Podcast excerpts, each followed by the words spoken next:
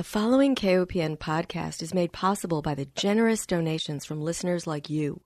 Please consider a donation to listener supported community radio, KOPN. You can donate securely online at kopn.org. Thank you.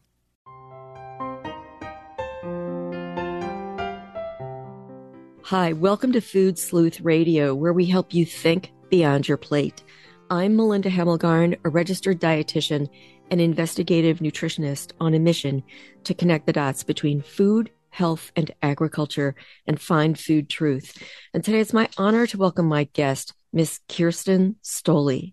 She is a visual artist whose works in elaborate collage, text based images, and installations intersect art, science, and culture. Her work is research based, uniquely examining the global influence of agrochemical companies on our food system.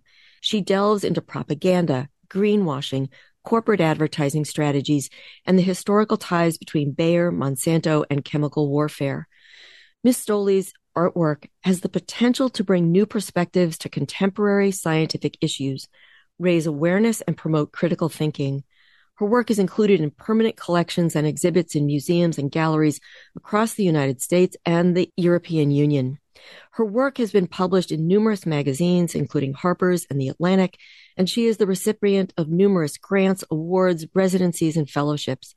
Ms. Stolle received a BA in Visual Arts from Framingham State University and completed studies at Richmond College in London, England, and Massachusetts College of Art in Boston. She currently lives in Asheville, North Carolina.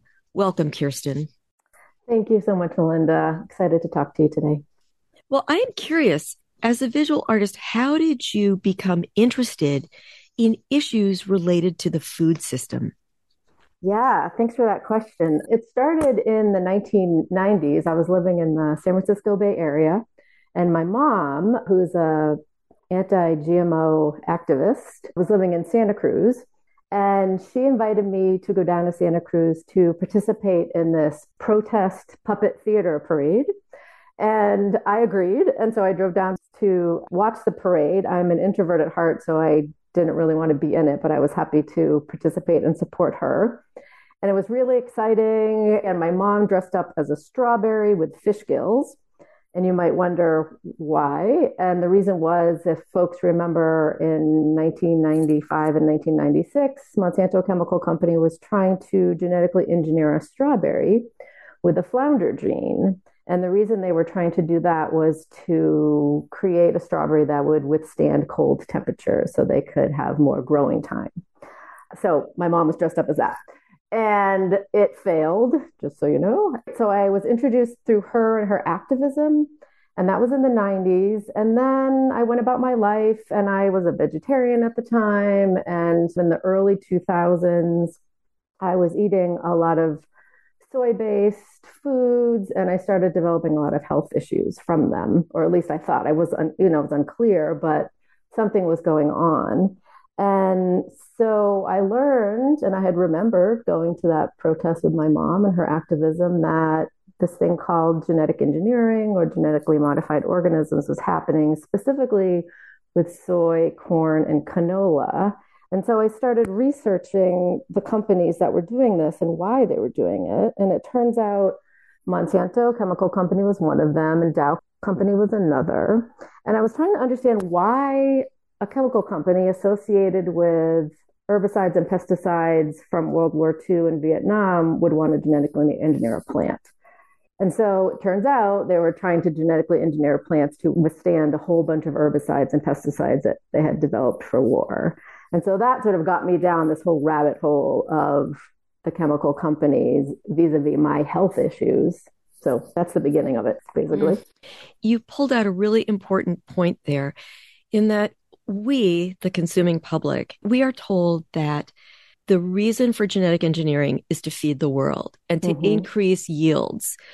But you hit on a very important conclusion, and that is that really what genetic engineering did was indeed to make it so that these agribusiness companies could sell more herbicides. These genetically modified seeds are engineered to withstand the spraying of chemicals.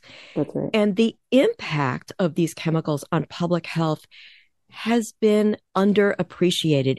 In an interview that you did with the Billboard Creative, you said that your intention is to open people's eyes, but not be obvious. Tell me what you mean by that. Yeah, I, it starts with when I come to art, I want to be moved, excited, maybe even angered, who knows, but I want to have a response.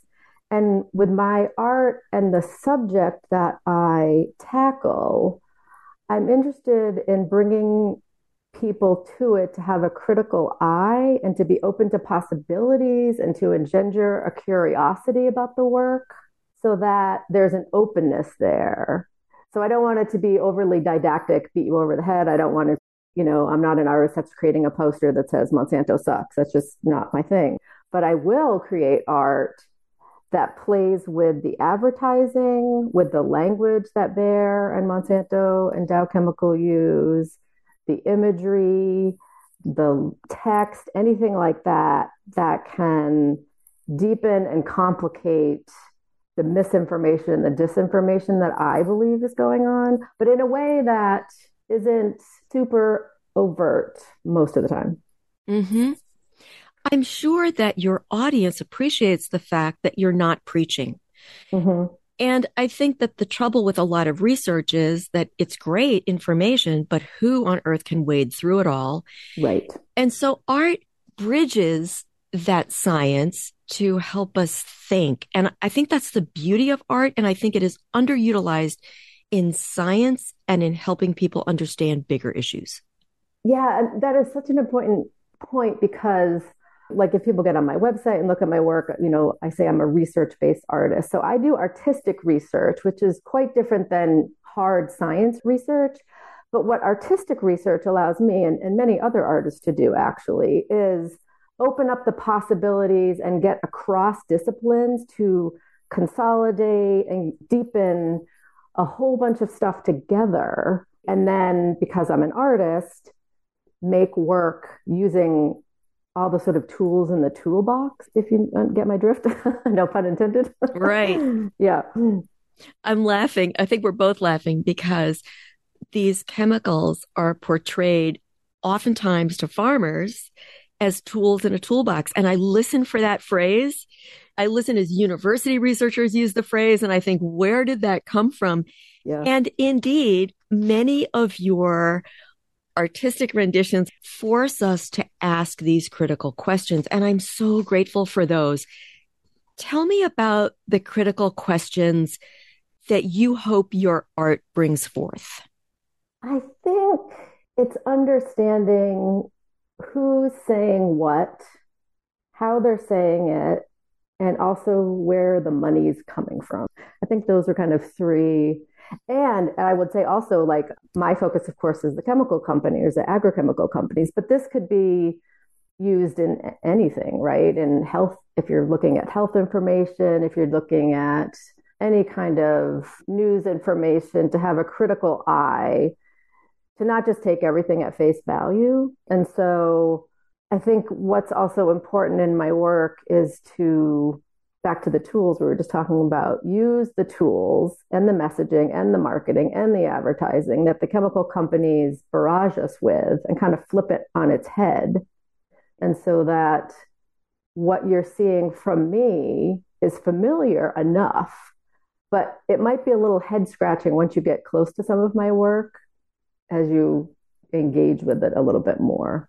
Right. So, to answer your question more fully, the critical eye and the curiosity and kind of getting more of a familiarity with what it means to have, I don't quite like this word, but I can't think of anything like a visual literacy.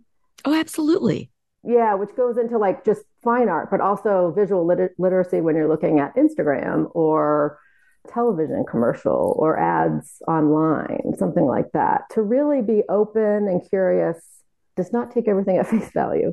Absolutely. And I think with AI, it is ever more important that we ask these questions about what we're seeing and hearing. So, yes, there is absolutely a role for artists in the new world that we are entering. Yes. Okay, so let's dive into some of these. Let's look at a head scratching kind of exhibit. I like your term. the rainbow herbicides. This is from a work that you did titled Herbs. Yes. And you have a picture. If you just were walking through a gallery and weren't paying attention, you'd see a rainbow, just a little rainbow on an otherwise gray background. Why that?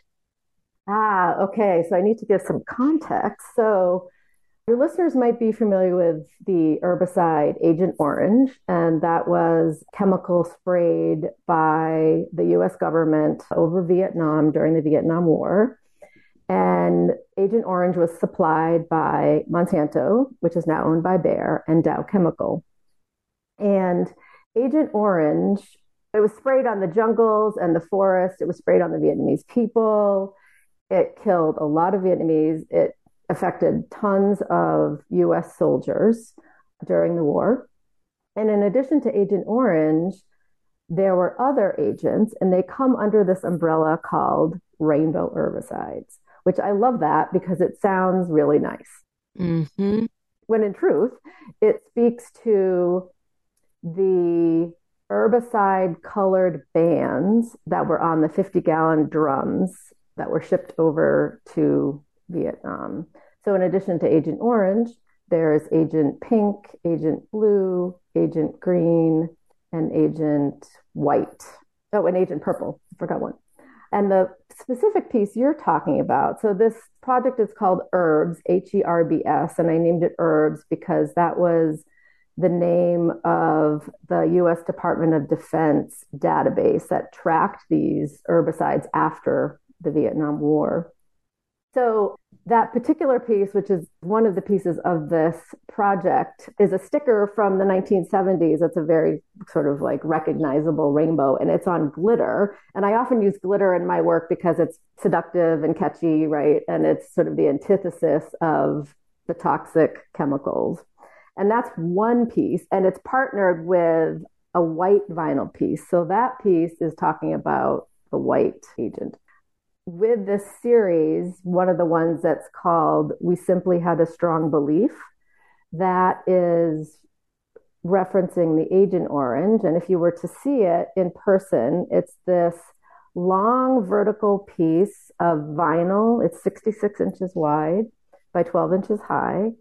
And the orange vinyl, which again refers to the Agent Orange drum, is paired with a letterpressed quote from this man named Liam Condon, who was the president of the crop science division of Bayer from 2018 when Bayer purchased Monsanto Company. And the quote is basically saying that they are going to retire or disappear the Monsanto brand name because they believe that Bayer has a better public facing brand name than Monsanto does. And I thought that was really interesting because, of course, we know there are 100,000 lawsuits against Monsanto for glyphosate. Right. Let me take one break and remind our listeners that if you're just joining us, you're tuned into Food Sleuth Radio. We are joined today by Ms. Kirsten Stolle. She's a visual artist whose works in elaborate collage, text based images, and installations intersect art, science, and culture and her work uniquely examines the global influence of agrochemical companies on our food system. I wonder if you've ever had a program around your artwork, in particular the one on these herbicides, with veterans organizations. I grew up during the Vietnam era and worked at a VA hospital early in my career. And so I am familiar with the impact of Agent Orange on health. And so, just for our listeners, Agent Orange included 2,4-D and 2,4,5-T. 2,4-D is now being sprayed largely on corn and soy because we have new genetically resistant seeds, not only for Roundup, but also for 2,4-D now, and another chemical called dicamba. Correct. So I think that this particular body of work has so many opportunities to reach out and touch on issues that we're dealing with today. I love that idea, and I haven't, but I love that idea of sort of that cross discipline, cross economic person, whatever, like a like a where maybe someone's not used to being in an art space, but this could be an opportunity to bring that population in. And also for me to learn for people who were directly affected by our government's use of these chemicals. Right. Yeah, your work has great potential. I want to talk about another one of your installations. If all you have is a hammer, everything looks like a nail. Yeah. Tell our listeners what this looks like. Okay, so if you were to see this installation, it is nine engraved hammers. So think of a wooden handled hammer with a metal top, just like you'd use in your garage. And on each hammer is engraved a word or two words that reflect marketing phrases associated with Bayer, Monsanto, and Dow Chemical. For example, one says crop science, one says weed prevention, one says plant protection, one says agricultural innovation. And they are installed in the gallery horizontally in a line so that the hammer is facing down and you can go up to the installation and then you can read each engraved marketing phrase as you look around it. And the quote or in the title of the piece, if all you have is a hammer, everything looks like a nail. This speaks to pesticides as blunt instruments. So, for example, a hammer, and also the mass deployment of chemicals that we are now come to use in industrial agriculture. Mm-hmm. The reason why I chose this particular body of work is because when we look at alternative forms of agriculture, and I'm thinking organic specifically, yep. ways that we can produce abundant food without poisoning our environment and harming public health. This kind of education is not available at most land grant universities. So students graduating from agricultural programs or turf management programs, they never learn to look at anything else all they have is the hammer. They have to go to other departments like rural sociology, for example, in order to learn there is an alternative. And Monsanto, of course, it's no longer Monsanto. It's now called Bayer, but Monsanto has built itself as a sustainable agriculture company, which because we don't have a standard definition for sustainable, anybody can use it or co-opt it. But I think that you really hit home, no pun intended, on using hammers to help people see that, yeah, what are the alternatives and why aren't we learning about them? I have a lot of thoughts on that. yeah, I mean, it's it's the barrage of disinformation and misinformation, I think. And, and also humans, we only have so much time in our day and, and we're trying to feed our families and we're trying to work our jobs and we're trying to live our life. And so if you're just constantly barraged with this over time, over time, you're just going to be like, oh, yeah, I believe that that's probably we need to use all these chemicals. Otherwise, people will starve, which is untrue. Correct. That's right. Okay, I want to touch on another body of work that I just love. It's called Chemical Bouquet, where you examine the overuse of pesticides and the introduction of GMOs through the lens of ornately framed 19th century floral still life painting paint a picture for our listeners of what this body of work looks like. Okay. Chemical bouquet, it's hand cut collage, which is, is important to say because now with people doing digital collage, I just find it's really important because I took me almost nine months to make these. So picture me, I have sourced from eBay and some bookstores lithographs from the 1800s, basically, of different botanicals that relate to corn, soy, canola, also known as rapeseed, and cotton. And I've reproduced them hundreds of times and I've blown them up. And now I'm sitting in my studio with my X-Acto knife cutting them.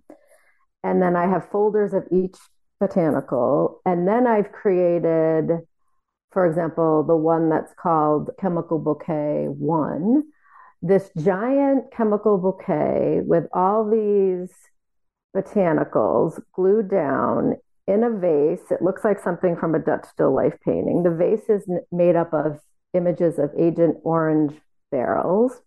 And also inserted in these beautiful botanicals are syringes, which of course is a nod to biotech. There's also inserted into the bouquet Bayer aspirin tablets. And what's interesting about this, I did this piece in 2016, and this was before Bayer bought Monsanto. And the reason the aspirin pills are in there is because the aspirin refers to one of the chemicals that was owned by Monsanto before. And they're ornately gilded on the outside, so it looks like a 19th century portrait of a beautiful bouquet of flowers that you might see. But of course, as you get closer, you really have a head scratch and you go, why are these syringes coming out of my flower arrangement essentially? Oh, and there's also little pink cow udders that are on there, which refers to RBST, which is a bovine growth hormone that was owned by Monsanto and then sold Eli Lilly, which was causing all kinds of problems in the mammary glands of cows. So mm-hmm. it's a pretty complex piece. But what I will say is that from afar is how I want to sort of engage people to thinking it's something that it may not be. Right. I want to jump to an exhibit that you have in Berlin, mm-hmm. and you have word searches that people can take away. Yes. Why did you think to do that? Oh, I love this. Thank you for asking me about this. So the piece is called, original piece is called Monsanto Scramble. And a fair amount of my work has humor in it. And engagement in a way that you're potentially, you know, quote unquote, learning something, but you're having a good time doing it. And so, if people are familiar with word search puzzles, where you have a square of a bunch of letters and you have to find the word, you know, cat or something like that. So I did it with any words that are associated with Monsanto, like agribusiness, canola, chemicals, GMO, glyphosate, pesticides, Roundup, etc. And the original iteration was people would come to the gallery and it would just be a pad of paper and they would do it and they would take it away. And then as I kept developing this piece, when Bayer bought Monsanto, I created this giant installation where it's a dry erase board and it's probably, I think it's about five feet high and it sits on the wall. And you can come up with your dry erase marker and you can try to find all these words that are associated with Bayer and Monsanto and you can circle them and scratch them off. So the idea is that you're having, you know, fun, but you're also going, oh, I didn't know. What does Auschwitz have to do with Bayer? What does soybeans have to do? What does the military have to do with Bayer? And so there's this, hopefully, takeaway that people are making connections that they may not have had before, but they're not getting hit over the head with it. And I think the combination of using visual and physical activity or interaction with an artwork is really powerful in bringing those points home. There are so many pieces that we could talk about in our short amount of time. Is there one that you would like our listeners to know? Yeah, let's talk about a recent series. It's called Science for a Better Life. And What's also interesting to note about my work, a lot of my titles and a lot of the language that I use is lifted directly from Bayer or Monsanto or Dow. So Science for a Better Life was actually a tagline. And the pieces are vintage advertisements. In this case, there's a vintage advertisement from Monsanto and from Dow Chemical and from Bayer and they are from anywhere from the 1950s to the 1980s. And these are original ads. So the materiality is wonderful. Like that's really important in my work. These are, I sourced them from eBay. So they're a little bit flimsy and they're from magazine advertisements. And then I've taken the magazine advertisements and I've done what's called redaction. And your listeners might be familiar with redaction when the US government, for example, wants to release a document for public consumption, but they have to redact sensitive information. So I have taken that tool and redacted some of the text on these ads in a way to reveal some of the truth as opposed to conceal some of the truth. And in addition to the redactions, I've also added some collage material that changes the imagery of the original ad. Well, I am going to provide a couple of links for our listeners. One to your webpage. I think the Billboard Creative Interview is excellent because it has images and you've got places where people can interact online and listen to the powerful advertising messages that went along with these products. Yes, you could also direct people to my slogan poems piece, which people might be interested in. Yeah. You brilliantly use words and interaction. Have you ever done a pre and post evaluation of the impact of your work? That is such an excellent question.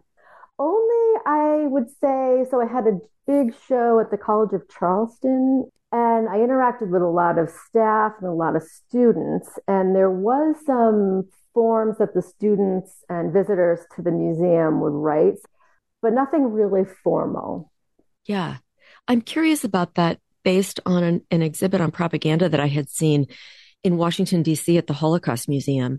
And I thought it was such an interesting way to see the impact or if a particular exhibit made an impact and how, and how that might then reflect back on tweaking future exhibits. It's just a thought.